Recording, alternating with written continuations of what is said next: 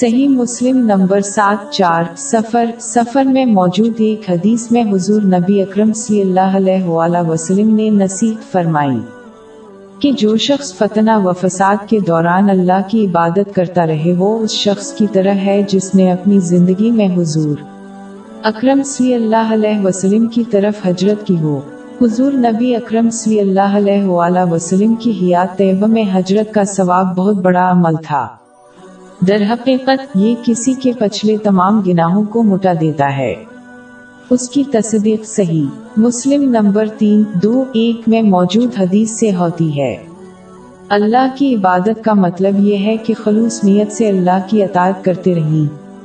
اس کے احکام کو پورا کرنے سے، اس کی ممانتوں سے اجتناب اور صبر کے ساتھ تقدیر کا سامنا کر۔ کہ حضرت محمد صلی اللہ علیہ وسلم کی روایات کے مطابق ظاہر ہے کہ اس حدیث میں جس وقت کا ذکر ہے وہ آج کا ہے۔ اسلام کی تعلیمات سے گمراہ ہونا بہت آسان ہو گیا ہے کیونکہ امت مسلمہ پر دنیاوی خواہشات کے دروازے کھل گئے ہیں۔ اس لیے مسلمانوں کو ان سے غافل نہیں ہونا چاہیے اور انہیں متنازع مسائل اور لوگوں سے بچنا چاہیے۔